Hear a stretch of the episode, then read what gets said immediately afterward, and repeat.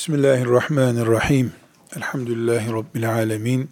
Ve sallallahu ve sellem ala seyyidina Muhammedin ve ala alihi ve sahbihi ecma'in. Göz önündeki nesilden, ashab-ı kiramdan konuşuyoruz. 13 prensip konuştuk. 14. prensibe geçmeden bir hususu tekrar tekit ediyorum. Tekrar ashab-ı kiramı konuşuyoruz. Peygamberleri konuşmuyoruz. Resulullah sallallahu aleyhi ve sellemi konuşmuyoruz. Hatta ehli beyti bile konuşmuyoruz. Ashab-ı kiramı konuşuyoruz. Çünkü ehli beyt ilave ettiğimiz zaman ki onlar da sahabi demek oluyor. Artı sahabilik diye bir ilave daha var ehli beytte. Ashab-ı kiram var, Ehli beyt olduğu zaman bir Fatıma radıyallahu anha sahabi dediğimizde ne varsa Fatıma da var. Artı ehli beyt var. Bu bir puan daha yukarıda olmak. Biraz daha yoğun bir gündemle ele alınmak demek. Bunu özellikle bir kere daha zihnimizde oluşturalım. Masum kimselerden konuşmuyoruz. En başta göz önündeki nesilden söz ettiğimizde bu gerçekleri direkt ve dolaylı olarak farklı başlıklar altında tekrar etmiştim. Demiştim ki henüz 14. maddeye geçmeden bir kere daha bunları hatırlayalım istiyorum. Demiştik ki ashab-ı kiram o ağırlıkları ne kadarsa o kadar da imtihan konusudurlar kıyamete kadar. Kurban bayramında kurban kesmek ibadettir. Değil mi? Evet. Sabah namazı kılmak da ibadettir değil mi? Evet. Peki aynı mıdırlar ibadet ağırlığı olarak? Puanları aynı mıdır? Sabah namazı kılmakla Ramazan'da fitre vermek aynı mı? Yatsı namazı ile teravih namazı aynı mı? İbadet, ibadet tamam. İbadet. Ama farz var, vacip var, farzlar arasında daha büyük farz var. Namazlar arasında fark var. Cuma namazı ile öğle namazı aynı mı? Ashab-ı kiram sıradan yedinci kuşak nesil olsalardı, Müslüman olarak bir farklılık olmayacaktı sahabi oldular, dinde farklı bir ağırlıkları oluştu.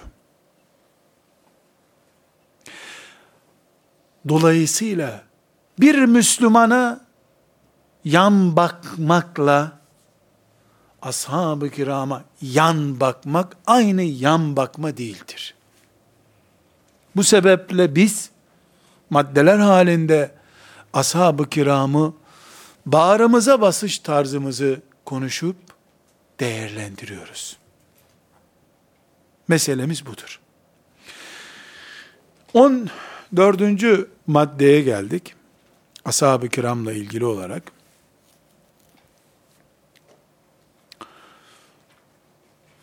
Biraz önce yaptığım girişte kardeşlerim, ben şahsen çocuk yaşlarımda ashab-ı kiram hakkında buna benzer bilgileri derslerde dinlerdim. Zannediyorum da 16 yaşındaydım. Ömer Nasuhi Bilmen rahmetullahi aleyhin ashab-ı kiramla ilgili yazdığı küçük bir kitabı vardır. Ashab-ı kiram hakkında Müslümanların nezih itikatları. Allah rahmet eylesin. Kendi döneminde gerçekten güzel bir çalışma yapmış e, herhalde zanla söylüyorum, o zamanki İstanbul müftüsü olduğu zamanlarda ashab-ı kirama karşı yapılan e, seviyesiz ithamlara, kendisine gelen sorulara verdiği cevaplardan oluşuyor dur zannediyorum.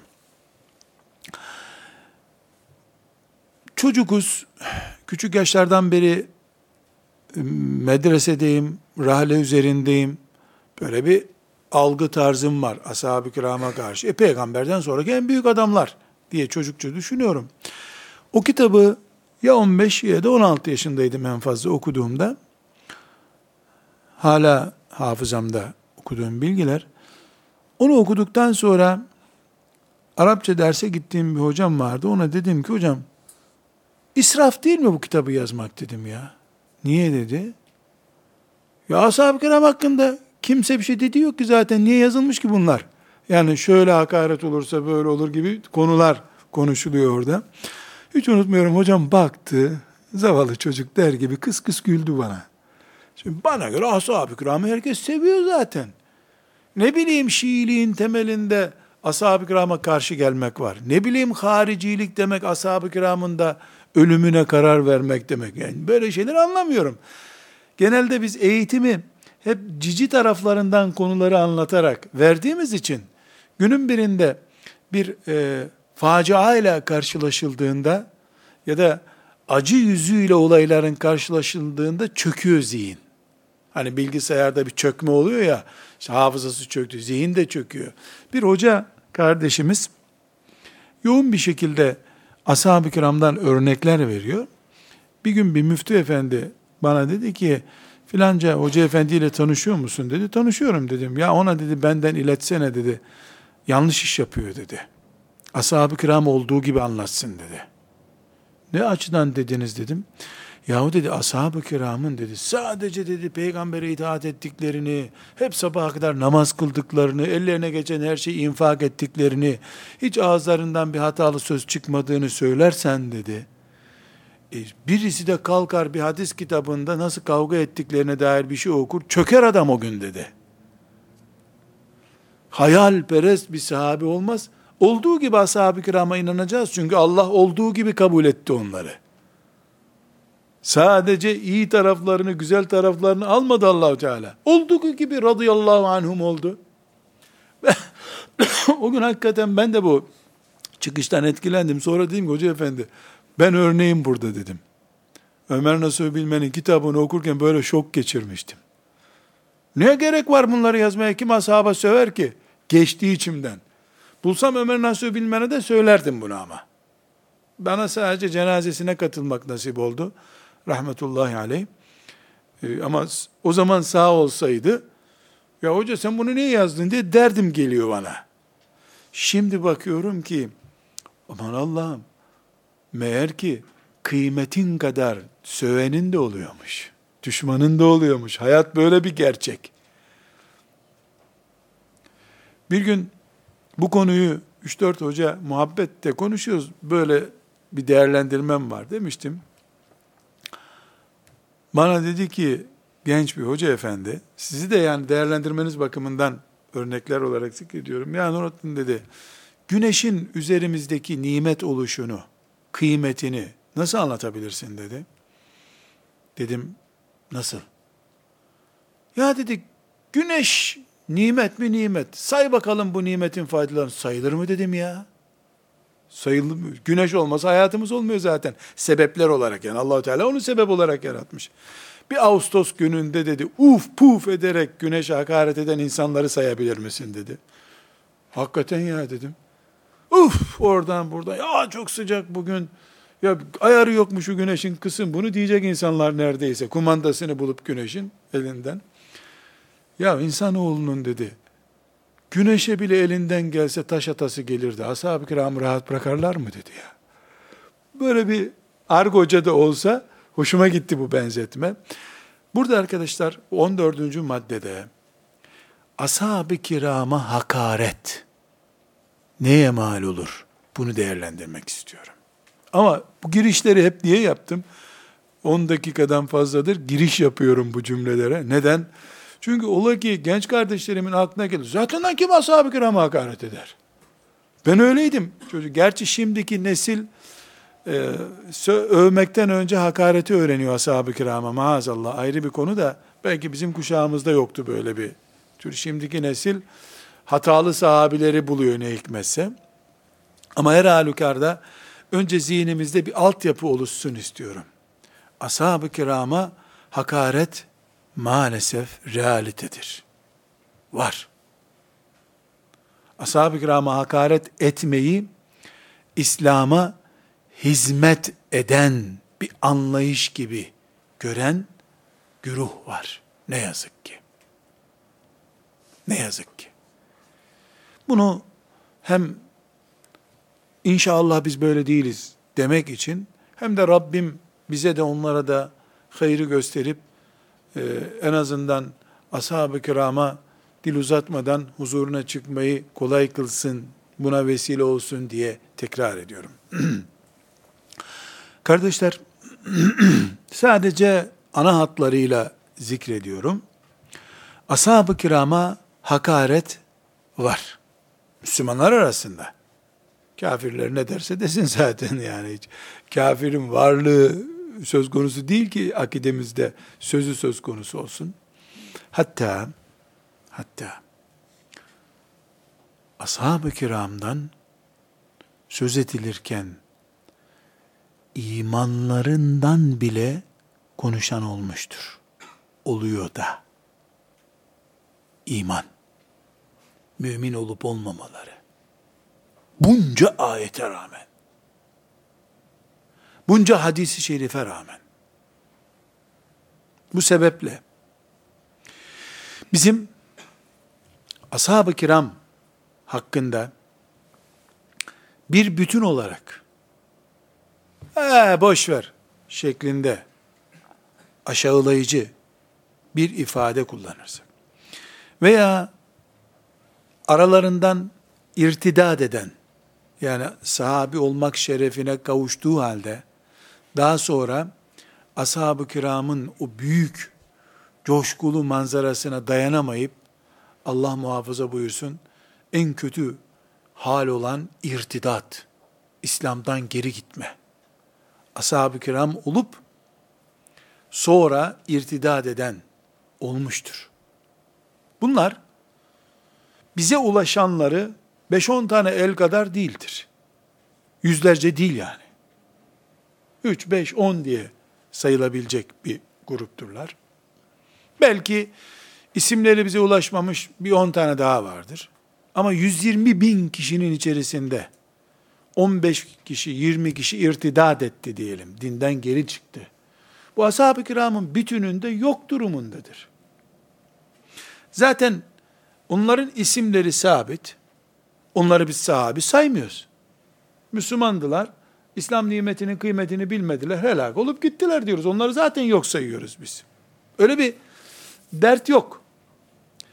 Dert nerede kardeşlerim?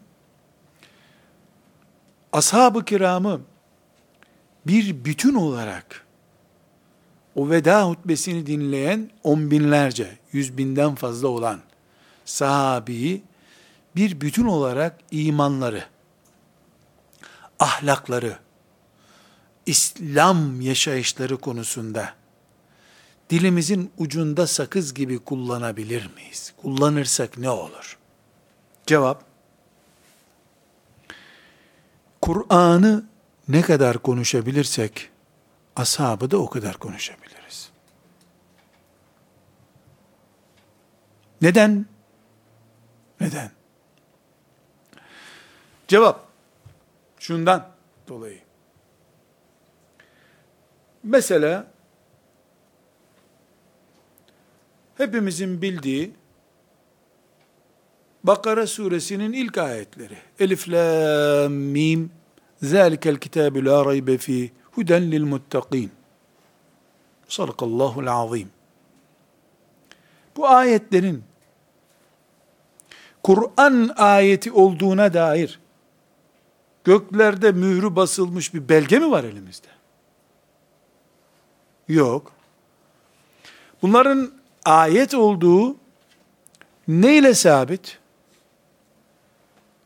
Canım ne demek ya? Biz bu topraklarda on binlerce hafız vardı onlardan dinledik. Onlar nereden dinledi? E onlar da filanca hafızlardan dinlediler. Onlar nereden dinledi? Onlar nereden dinledi? Dinledi dinledi. Kime gidiyor bu zincirin halkası? Ashab-ı kirama gidiyor. Zerkel kitabü la raybe fî hudellil müttakin okuyorsun. İçimizde bir güven var. Nedir bu güven? Ya biz bunu bir kişiden duymadık, cami imamından duymadık ki. Yemen'e gidiyorsun, aynı Zerkel kitabı la raybe fî. Güney Afrika'ya gidiyorsun aynı, Tunus'a gidiyorsun aynı, Endülüs'e gitti insanlar orada aynı. Dünya koca bir yer küre. Zerke kitabı la raybe fi her yerde aynı okunuyor. Bugün on binler, yüz binler, milyonlar, yüz milyonlar bu dünyada bu kitabı böyle okudular. Ama bu hepsi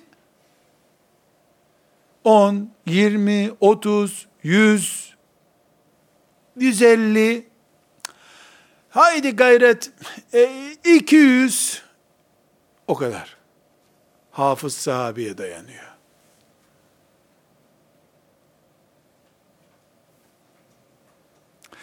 Türkiye'de Cumhuriyet kurulduktan sonraki kaos döneminde hafızlar medreselerinden kovuldu.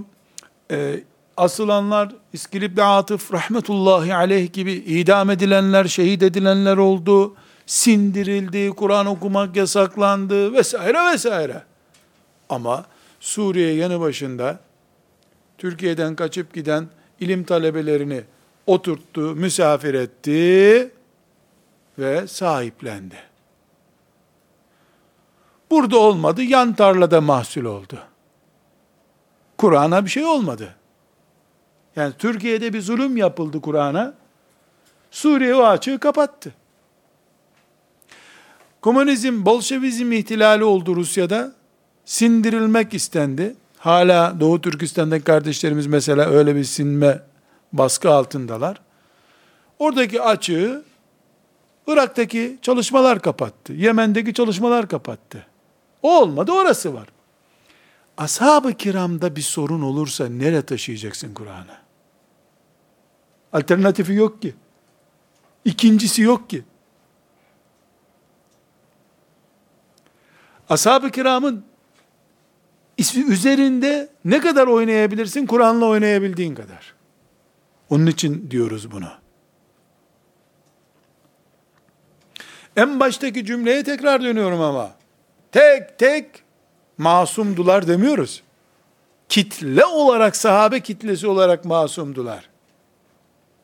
Ama bu okuduğumuz ayeti mesela, Zelikel kitabu la raybe fi.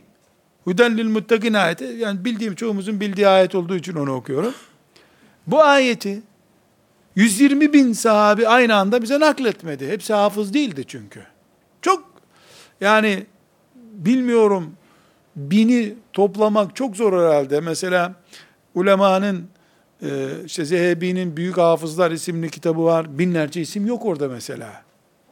Kat'i olarak iyi hafız, işte Kur'an'a ezber yoluyla hizmet etmiş olarak bilinen yüzlerce sahabi yok.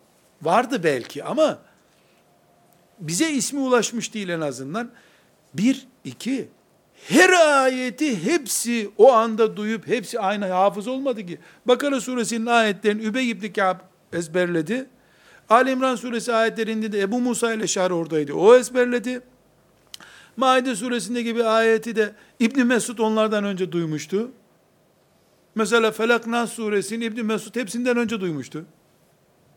Sonra bunlar ashab-ı kiramın e, Allah onlardan razı olsun Kur'an'ı cem ettiği zaman bütün sahabilerdeki bilgiler toplandı. Ashab-ı kiram e, işte Kur'an'ı cem ettiler ya Ebu Bekir radıyallahu anh döneminde toplandı bu bilgiler.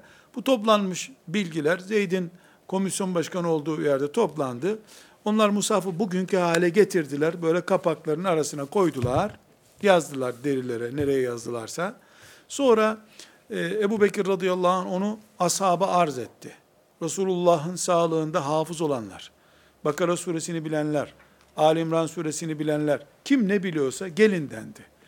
Resulullah'tan duyduğunuz en son Cebrail'in önünde mukabele ettiği Kur'an bu mudur? Dediler. Ashab-ı kiram da evet böyle şahidiz. Cebrail'in getirdiği Kur'an budur dediler. Bin, iki bin, e, on bin, yirmi bin, seksen bin, doksan beş bin, yüz bin sahabe. Budur dediler. Artık kıyamete kadar perçinlendi. Hiçbir Allah'ın kulu, insan veya cin çıkıp da ya Bakara suresinin yeri yanlış, o aslında Maide suresinden sonraydı diyemez. Böyle gördük Resulullah'tan diyen on binler oldu. Resulullah da Cebrail'den aldı aleyhissalatü vesselam. O da Allah'tan aldı. Garanti. Ama O zâlikel kitabu la raybe fi ayetini hangi sahabinin kaç sahabinin ezberleyip orada konması uygundur dediğini bilmiyoruz. Herhangi bir sahabinin e, vakarıyla, imanıyla, şahsiyetiyle oynadığın zaman Kur'an'da hangi ayetin nereye sarsılacağını bilemezsin. O yüzden eğer bu ümmet kitabı, Kur'an'ı kıyamete kadar korumak gibi bir iddia sahibi ise, bu iddiada gerçekçi ise, ashab-ı kiramı rahat bırakacak.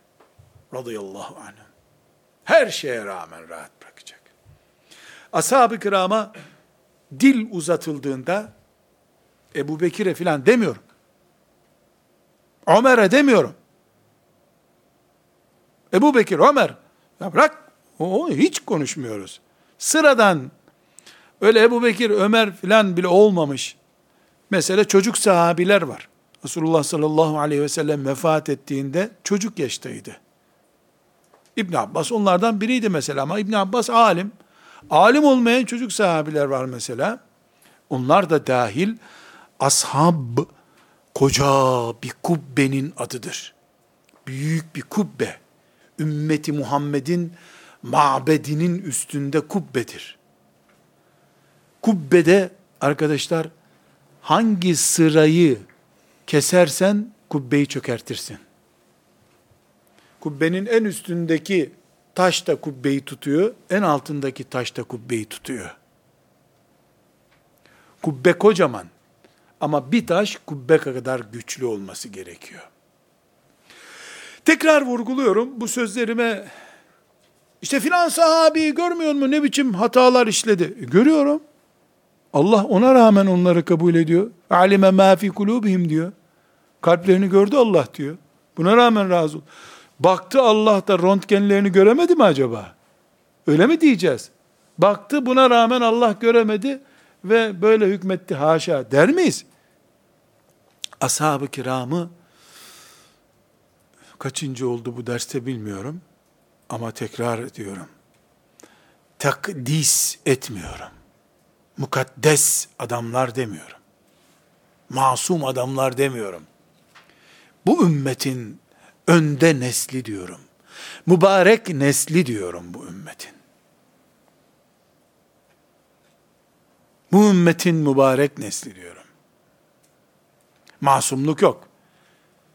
Bu nedenle ashab-ı kirama maazallah Allah neslimizden uzak etsin.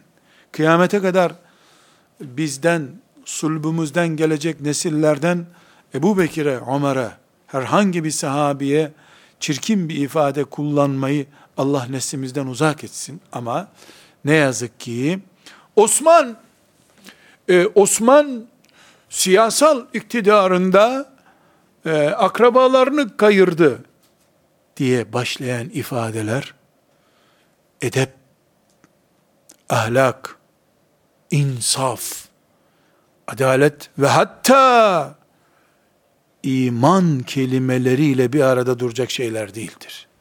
Vay be! Osman abi, demek akrabalarını kullamış. Çok üstelik akrabalarına yüksek rütbeli maaşlar vermiş. Onlar erken emekli etmiş üstelik. Yolsuz bir şekilde. Elimizdeki musaflar Osman'ın çoğalttığı musaflar. Radıyallahu anh. Böyle bunu anlatırken, mizansen bir sahne yaparken bile içim böyle beni eziyor yani. Ne yapıyorsun sen? Boş ver anlatma diyor içimden kalbim.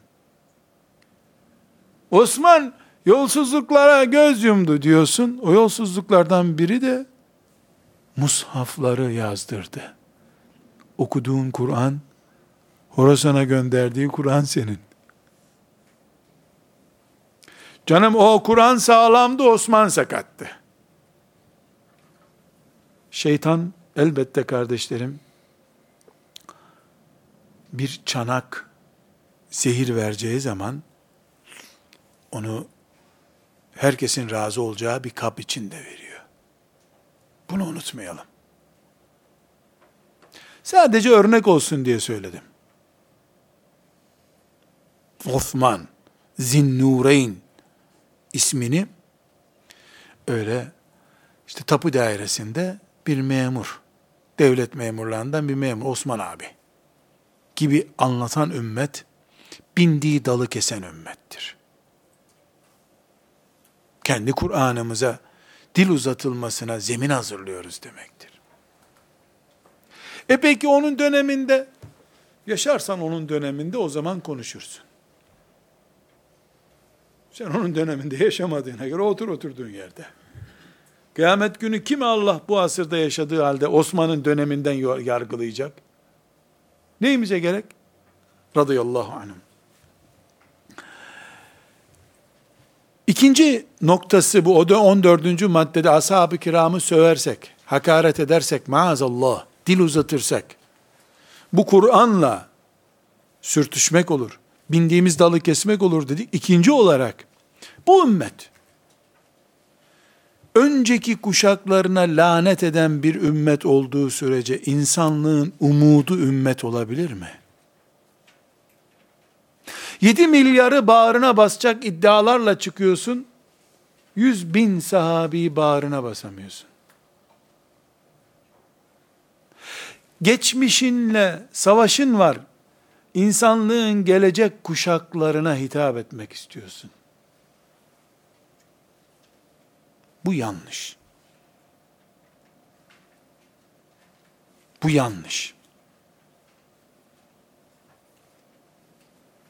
İnşallah bu yanlışta yokuz. Aynı şekilde bir sıkıntı daha var. Allah Azze ve Celle isim isim vererek ashabı anmıyor. Grup olarak anıyor. Ensar diyor. Muhacir diyor. Dolayısıyla listeyi Allah önümüze koyup 1, 2, 3, 4, 117 binden sonrasını yok sayın diye bir liste vermiyor ki bize Allah. Toplu olarak zikrediyor. Biz 10, 20, 30 sahabiyi dışlarken bu büyüklük listesinden hangi veriye göre dışlayacağız? Allah topluca zikrediyor sahabilik veya açılımı yapıldığında ensar olmak, muhacir olmak baz alınıyor Kur'an'da, övgü, övgüde. Hangi kabiliyete göre ya da hangi yetkiye göre bir grubunu dışlayabileceğiz ashab-ı kiramın? Eğer dışlama, hakaret etme, o seviyesi düşük deme yetkimiz varsa, Demek ki ciddi bir sıkıntı bu. Ve bu 14. maddenin soruları var dedik. Şimdi burada not tutan kardeşlerim kırmızı kalın ispirtolu kalemle bunu yazsınlar.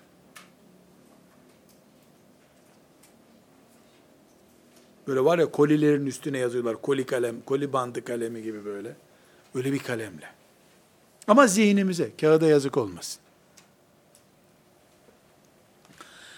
Ashab-ı kirama hakaret, arkadaşa söylenmeyecek kadar hoş sözü. Osman yolsuzluklara göz yumdu. Şey, belediye başkanını anlatıyor. Osman yolsuzluklara göz yumdu. Nauzu billahi teala. Allah e, neslimizden kıyamete kadar uzak etsin böyle bir sözü. Ama şeytan söylettiriyor. Üstelik de bu sözü yayan adamın kitapları baskı üstüne baskı yapabiliyor mesela. Ahmet veya Mehmet kimse. Arkadaşlar şu kalın koli kalemiyle yazacağımız şey var diye kırmızı. İsterseniz siyah yazın. Kalın olsun ama. Biz yıllarca ne dedik bütün insanlığa? Benim peygamberim 23 yılda cahiliye hayatı yaşayan çocuk katillerinden şu şu şu çirkinlikleri bulunan şarapçı adamlardan tertemiz mübarek bir nesil yetiştirdi. Veda hutbesi okudu onlara. Diye övündüğümüz bir gerçek yok mu? Peygamberimizi aleyhissalatu vesselam öne sürerken bir nesil yetiştirdi gitti diye peygamberimizi yüceltmiyor muyuz? Yetiştirdiği nesildeki defolar peygambere mal olmayacak mı? Üstelik de iki kızını verdiği Osman. Kur'an'ı emanet ettiği Muaviye.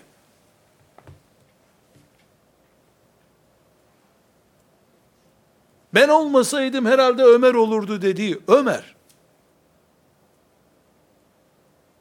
Bu büyük koli kalemiyle yazacağımız şey bu. Övünüyorduk peygamberimiz koca bir nesil yetiştirdi diye. Bu yetiştirmedeki nesil nereye gidecek?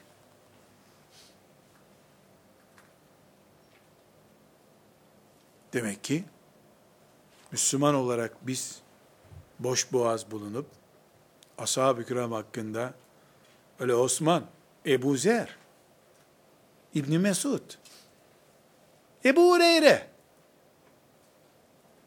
ne yapıyorsun sen?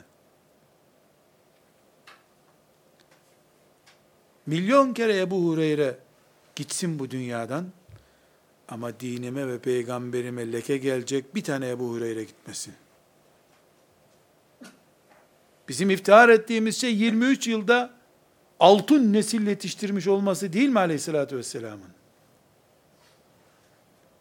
Sonra o ölünce anlaşılıyor ki meğer yetiştirdiği nesil onun ölümünü dört gözle bekliyorlarmış. Birbirine girmişler. Böyle mi diyeceğiz? Konuşulan sözlerin sonra kaça mal olacağını da hesap etmek gerekiyor. Bu sebeple 14. maddede diyoruz ki ashab-ı kiram hakkında sadece susarız. Onların hakkında ileri geri konuşmayı imanımız açısından kabul edemeyiz. Konuşulduğunda elbette oturup yumruklaşmamız, birbirimize girmemiz gerekmiyor. Çünkü Müslümanların buna tahammül edebilecekleri esnek oranı kalmamıştır ilişkilerinde. Yeteri kadar Müslümanlar olarak biz birbirimizi tahammülsüz bir şekilde iter hale geldik. Ashab-ı kirama veya diğer bizim açımızdan akidemizle bağlantısı olduğunu düşündüğümüz konulara muhalif olanlar açısından biz ne yaparız? Akidemizi kururuz. Biz böyle düşünüyoruz deriz. O ise aykırı düşünüyordur. Karşı düşünüyordur. Herkes mezara tek başına girecek. Herkes mezara tek başına girecek. Koyun kendi bacağından asılıyormuş filan. Bu örneğe gerek yok. Mezara tek gireceğiz. Mezara girildiğinde nekir münkerin soruları var. Bu sorular benim kendi cevap vereceğim sorular olacak.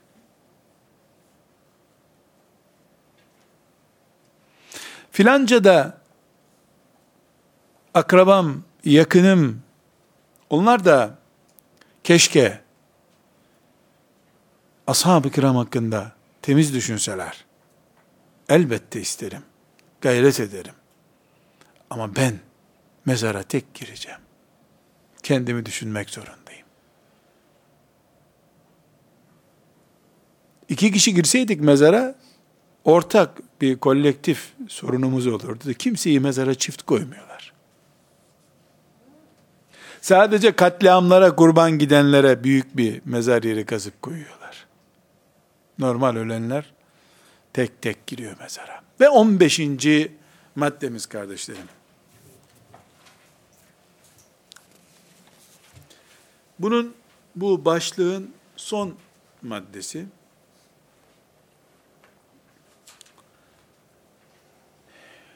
Ashab-ı kiram radıyallahu anhum cemiyen dedik ki tam insanca bir hayat yaşadılar. Bu insanca kelimesiyle insanların yaşadığı gibi anlamında insanca diyorum. Biz ashab-ı kiramı Medine'de mescitte ibadet ederken, Uhud'da kılıç sallarken, Resulullah sallallahu aleyhi ve sellemin mektubunu Konstantiniyye'ye getirirken, Mısır'a taşırken görüyoruz. Her işi yaptılar.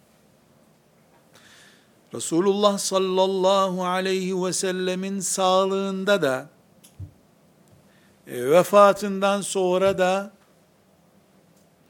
o imanı da korudular. Bir bütün olarak, aralarında, her insanın arasında olabilecek sürtüşmeler oldu. Baba oğul olarak aralarında sürtüşme oldu. Şimdi nasıl baba oğul, anne kız tartışıyorlar. Ashab-ı kiramın da aralarında o. insandılar çünkü. Gökten huriler gibi inmediler. İki, camide ya ne biçim namaz kıldırıyorsun, uzatıyorsun diyen cemaat oldu, uzatan imamları oldu. Muaz radıyallahu anh sabah namazı kıldırırken ay, evinde Kur'an okuyor gibi okumuş. Adam da bırakmış namazı gitmiş. Bu ne biçim namazı ya ben bahçeyi sulayacaktım demiş. Gelmiş Efendimiz sallallahu aleyhi ve selleme. Senin gönderdiğin imam bitirmiyor namazı ya demiş. Ben de bıraktım geldim demiş. İmam hatası. Camide şimdi de imamdan şikayet ediyoruz. Lan şöyle etti imam böyle etti klimayı açmadı. Gerçi bizimkiler bak farklı sonra klimayı açmıyor bizimki. Daha sonra çok cuma günleri yardım topluyor. Bizim sorunlar başka. Onların da imam cemaat sorunu oldu. Tartıştılar. Onların da karı koca kavgaları oldu. Onların da liderlik, görevlendirme gibi konuları kendi zevkine göre kullananı oldu. Mesela çok basit bir örnek arkadaşlar. Diğeri gelince bunu hadis olarak da inceleriz. Bir grubu Efendimiz sallallahu aleyhi ve sellem e, bir yere gönderiyor, uzun bir yolculuğa. Onlara sık sık tembih ediyor. Emirinize itaat edeceksiniz. Yani başınızdaki görevliye itaat edeceksiniz diyor. Hatta hadisi biliyorsunuz, ashab-ı kiram biliyor. Benim görevlendirdiğim lidere itaat eden bana itaat etmiştir. Bana itaat eden de Allah'a itaat etmiştir. Dolayısıyla buradan işte Mekke'den e, filan yere giderken e, başlarındaki emire isyan etseler Allah'a isyan etmiş kabul ediyorlar kendilerini. Daha sonra sultanlar bunu çok iyi kullandılar tabii. Allah'ın yeryüzündeki halifesiz nasıl isyan edersiniz diye. O akşam olmuş bir yerde konaklamışlar. İşte 10 kişi 20 kişi neseler. Ateş yakmışlar üşümemek için. Bu çölde çok ciddi sıcak oluyor ya. Gece öyle değil çöl. Tam aksi. Gece de üşüyorsun mecbur ateş yakılıyor. Ateş yakmış toplanın buraya demiş. Hemen toplanmışlar talebe gibi. İzci kampı gibi olmuş şimdi. Biz anlayacağımız şekilde söyleyeyim. Size Resulullah ne tembih etti demiş aleyhissalatü vesselam. Sana itaat etmemizi emretti. Bunu anladınız mı? Anladık demiş. Sıraya geçin bakayım demiş. Atlayın şimdi bu ateşe demiş. Ne yapıyorsun filan demişler. Ee size demedi mi Resulullah demiş. Atlarsın atlamasın atlar tartışmışlar. Ya ne yapıyorsun sen demişler. Biz hem peygamberin görevlileriyiz. Cihada gidiyoruz. Sen biz burada öldüreceksin ya. Deli misin sen filan. Neyse atlamamışlar. Görürsünüz demiş. Yani emrime isyan ettiniz. Siz işte bir basit e, fevri bir hareket. Sonra liderlerinden önce geri döndüklerinde hemen Efendimiz'e nasıl olsa şikayet edilecekler, isyan ettiler ya gelmişler. Ya Resulallah böyle böyle yaptı. Az kalsın bizi e, ateşe attırıyordu. Ateşe girin dedi bize diye şikayet etmişler. Efendimiz buyurmuş ki girseydiniz çıkamazdınız o ateşten demiş. Girseydiniz çıkamazdınız. Yani cehenneme girmiş olurdunuz. İtaat ma'ruftadır. Delilikte itaat olur mu buyurmuş. Bu delilik. Akıllı bir şey değil ki. Şimdi buradan ne anlıyoruz? Yani ashab-ı kiram bu da olmuş ashabın döneminde. İnsanlar çünkü Allah onlardan razı olsun. Bu olayın faili sahabiye yani adam yerine konsam kıyamet günü hadi sen de bir teşekkür et dense buna bir teşekkür ederdim herhalde. Bu atlayın diyen sahabi var ya. Size peygamber demedim bana itaat edeceksiniz. Kamp başkanı benim işte atlayacaksın diyen sahabiye gidip şöyle bir sarılıp öpesim geliyor kıyamet günü. Neden biliyor musunuz? Aptal itaatin olmayacağını, akıllıca bir şeyin itaatin olacağının bize ulaşmasına sebep oldu Allah ondan razı olsun. Dinin en dinamik ve orijinal kurallarından biri onun sayesinde olduk. Demek ki Allahu Teala bize örnek üzerinden film gibi bir sahneyle ders vermeyi murad etmiş. Bunun gibi bu örnekleri çoğaltırsak çok dağıtmış oluruz. Ashab-ı kiram Allah onlardan razı olsun. Tekrar tekrar razı olsun.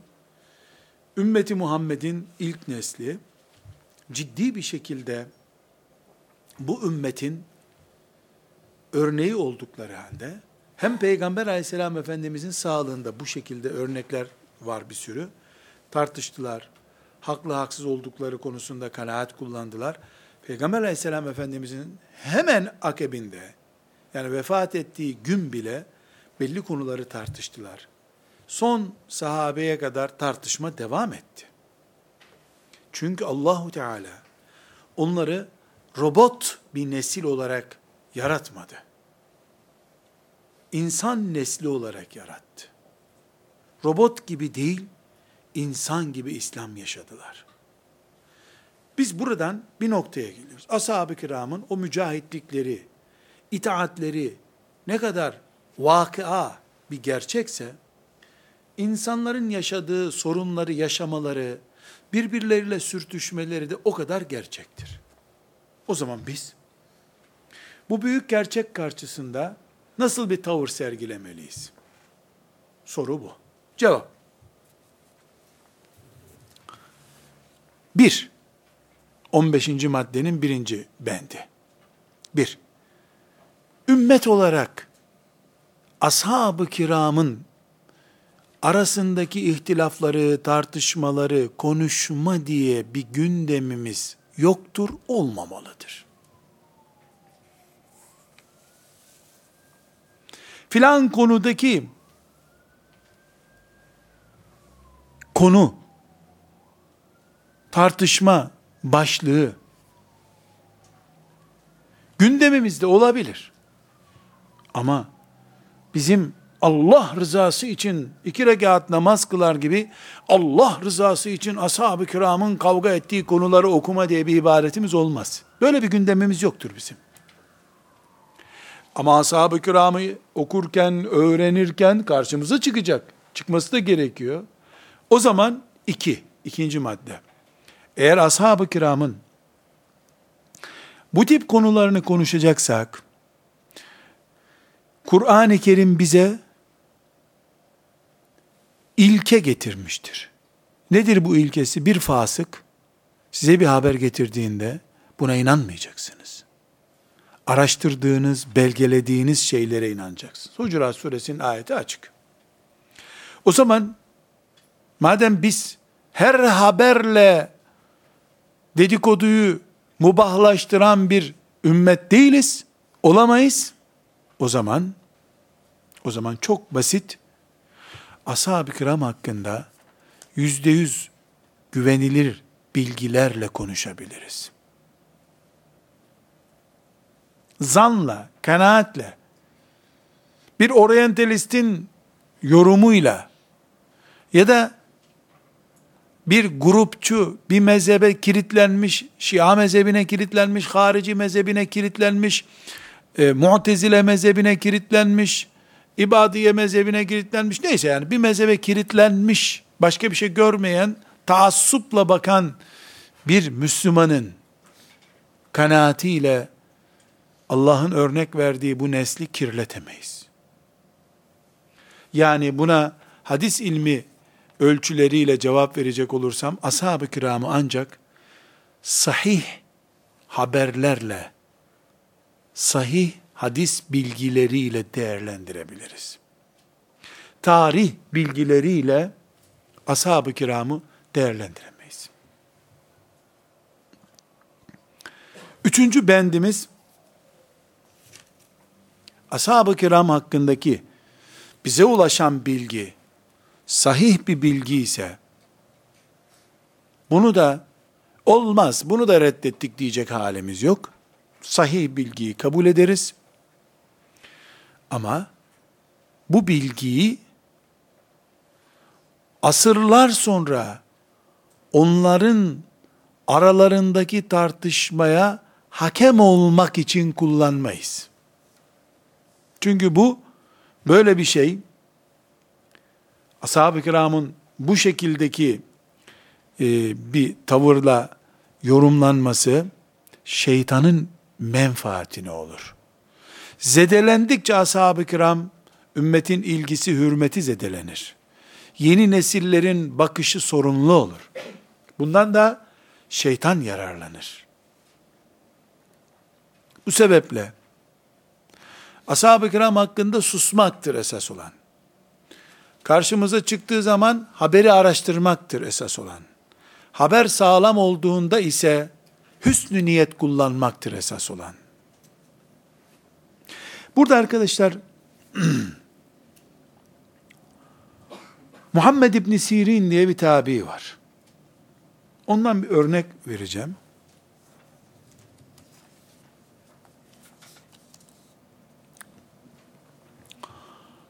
Ali ile Muaviye radıyallahu anhumanın aralarındaki meşhur Sıffin savaşını değerlendirirken Muhammed bin Sirin diyor ki bu Sıffin savaşı olduğu zaman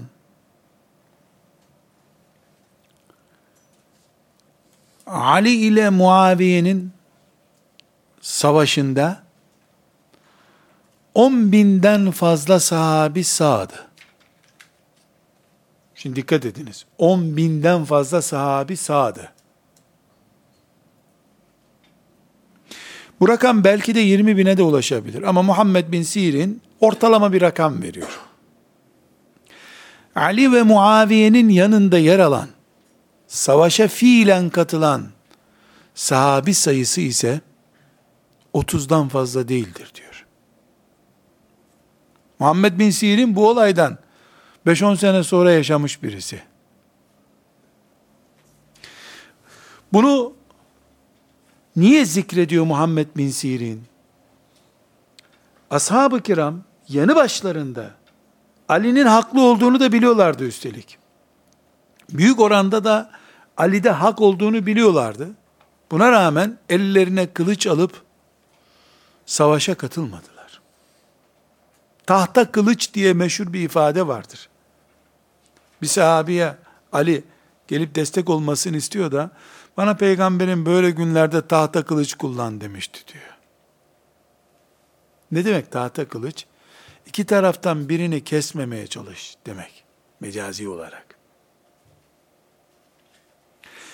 Biz hüsnü niyet yani müsait olacak en iyi ihtimalle iyi yorum yaparak ashab-ı kiramı değerlendirmek zorundayız. Aksi takdirde asırlar sonra ashab-ı kiramı ulu orta, hür şartlarda değerlendirmek, bir, yüzde yüz olayları yansıtacak bir bilgi yok elimizde. İki, beşeri ölçülerle hakemliği yapılabilecek konular değil, din üzerinden tartıştılar. Dinin pratiğini yansıtmada tartıştılar. Şu kadar para sende kaldı, zimmetine geçti, ver o parayı diye bir kavga etmediler. Şöyle olsa din daha iyi olurdu, böyle olsa din daha iyi olurdu diye tartıştılar. Asırlar sonra adaletli, hakkaniyetli bir hakemlik kesinlikle mümkün değildir. Bu sebeple 15. maddede diyoruz ki susmak esastır. Konuşacaksan doğru habere konuşmak esastır. Konuşurken yarın yanılırsan hesabını Allah'ın soracağı sözleri söyleyeceksin. Dikkatli konuş. Esas olan budur. Böylece kardeşlerim 15 maddede bizimle ashab-ı kiramın bağlantısı üzerinden ashab-ı kiramı değerlendirdik. Allah onlardan razı olsun. Ashab-ı kiramı değerlendireceğimiz nice başka sebepler var. Ama bu dersteki başlıkta ne demiştik? Ashab-ı kiramı bizi ilgilendiren boyutuyla değerlendirmek istiyoruz biz. Onların faziletleri, işleri vesaireleri bunlara girmiyoruz. Girmemize de hacet yok zaten. İnşallah Rabbim bu gayretimizi dünyada iken hakikati öğrenmeye vesile kılar. Ahirette de bu insanların şefaat ettiklerinden olmaya vesile kılar inşallah. Temennimiz budur, hasretimiz budur. Bu başlığı bitirmeden önce, öndeki nesil başlığını bitirmeden önce kardeşlerim, bir tür kapanış cümlesi olarak şu hakikati tekrar etmek istiyorum. Ashab bu ümmetin en önde neslidir. Bu ne demek? Vagon nesildir. Ama hangi vagon? Resulullah sallallahu aleyhi ve selleme dayanmış lokomotife ilk dayanan nesildir. Birinci vagondur. Kıyamete kadar gelecek kuşakları hep onlar çekecekler. Kader böyle tecelli etti. Çok büyük bir çile taşıdılar. Büyük bir yük aldılar. Bu yük kıyamete kadar hiç gündemden düşmemeleri demektir. Ya dostları tarafından hiç gündemden düşürülmeyecekler ya da kıymetlerini bilmeyenler veya düşmanlık edenler tarafından hiç gündemden düşürülmeyecekler. Yani dostları da düşmanları da ashabı gündemden düşürmeyecek. Bugün biz hangi taraftan dolayı düşürmüyoruz ashabı gündemden? O kararı veriyoruz. Düşmanlarından maazallah olduğumuz için mi hep gündeme alıyoruz? Osman etti ki, Osman dedi ki diyoruz. Yoksa inşallah Allah'ı ve peygamberini sevdiğimiz için ilk iman eden nesil olarak onları sevdiğimizden dolayı mı gündemimizden düşmüyorlar? Bu kapanış cümlem. İnşallah Rabbim bu sevgimizi rızası için kabul buyurur. Hürmetimizi, saygımızı imanımızdan, Kur'an'ımıza hizmet ettiklerinden, peygamberimin elinin eteğinin altında paspas olmayı becerebildiklerinden dolayı sana anam, babam, feda olsun ya Resulallah derken ki samimiyetlerinden dolayıdır bu sevgimiz. Kur'an'ımı elimde kıyamete kadar sağlam görmek istediğim için onlara ben bu hürmeti, bu saygıyı yapıyorum. Yapmak istiyorum. Kara kaşlarına hayran değilim. Arap oldukları için değil. Ki hepsi Arap değil zaten. Kardeşler tarafımız ashab-ı kiram tarafıdır. Ama uçan kaçan meleklere böyle roller yaptıran masal kahramanlarını konuşmadık biz. Hayatın ortasında, hayatın içinden, beyazıyla siyahıyla, kocasıyla karısıyla, hatalısıyla sevaplısıyla, hepsini konuştuk vatana hıyanet denen suçu işleyen sahabi de var. Medine'ye hacca gidenler, umreye gidenler Medine'ye ziyaret yaptıklarında Ravza-i Mutahhara'daki şu anda hala ben yani bir 15-16 senedir maalesef mahrumum, gidemiyorum. Ama oraları görenler, Ravza-i Mutahhara'da hala eski koyu yeşile boyanmış direkler göreceklerdir. Bu direkler dokunulmamış, modernleştirilmemiştir. O direklerin her birinin adı vardır. Bir sahabiden bir yerde, mesela ağlayan kütük direği var orada. Efendimizin e, zamanında minber yapılınca Efendimizin üstüne oturduğu kütük çocuk gibi ağlamış. O kütüğü sonra ashab-ı kiram oraya defnetmişler. Üstüne de direk dikilmiş. Orada kendisini direğe bağlayan sahabinin hatırasına da bir direk var.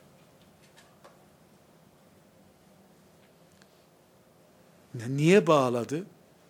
Resulullah'ın sırrını yayıp düşmanlarının istifade edeceği bir hata yaptı. Kendisini oraya bağladı. Gelsin Resulullah cezamı versin kurtulayım dedi. Öyle ufak tefek mekruh işledi filan değil. İdam gerektiren suçlar da işte işlediler. Hatip bin Ebi Belta'a Bedir sahabisi olmayı Allah ona nasip etti. Ama bugün vatana hıyanet deyip bütün dünyada en az ömür boyu hapis cezası ile yargılanan koca koca suçları da işlediler. Hepsini Allah gördü. Fe'alime ma fi kulubihim dedi. Ben işlerini görüyorum dedi. Ve radıyallahu anhum. Hepsinden de razı oldu Allah. Sana ne bana ne? Sana ne bana ne? Allah onlardan razı olsun. Bizi de onların iman ettiği değerler üzerinden Rabbim imtihan ediyor. Onları sevmemizi, onlara istiğfar etmemizi emrediyor. Onlar adına istiğfar edeceğiz, hürmet edeceğiz. Bizim kuşağımızdan öbür nesillere ashab-ı kiramla ilgili bir arıza, bir leke gitmesin. Her kuşak kendinden mesul, biz de kendimizden mesulüz. Bu imtihanı kazanalım diye gayret ediyoruz. Ve sallallahu ve sellem ala seyyidina Muhammed ve ala alihi ve sahbihi ecma'in velhamdülillahi rabbil alemin.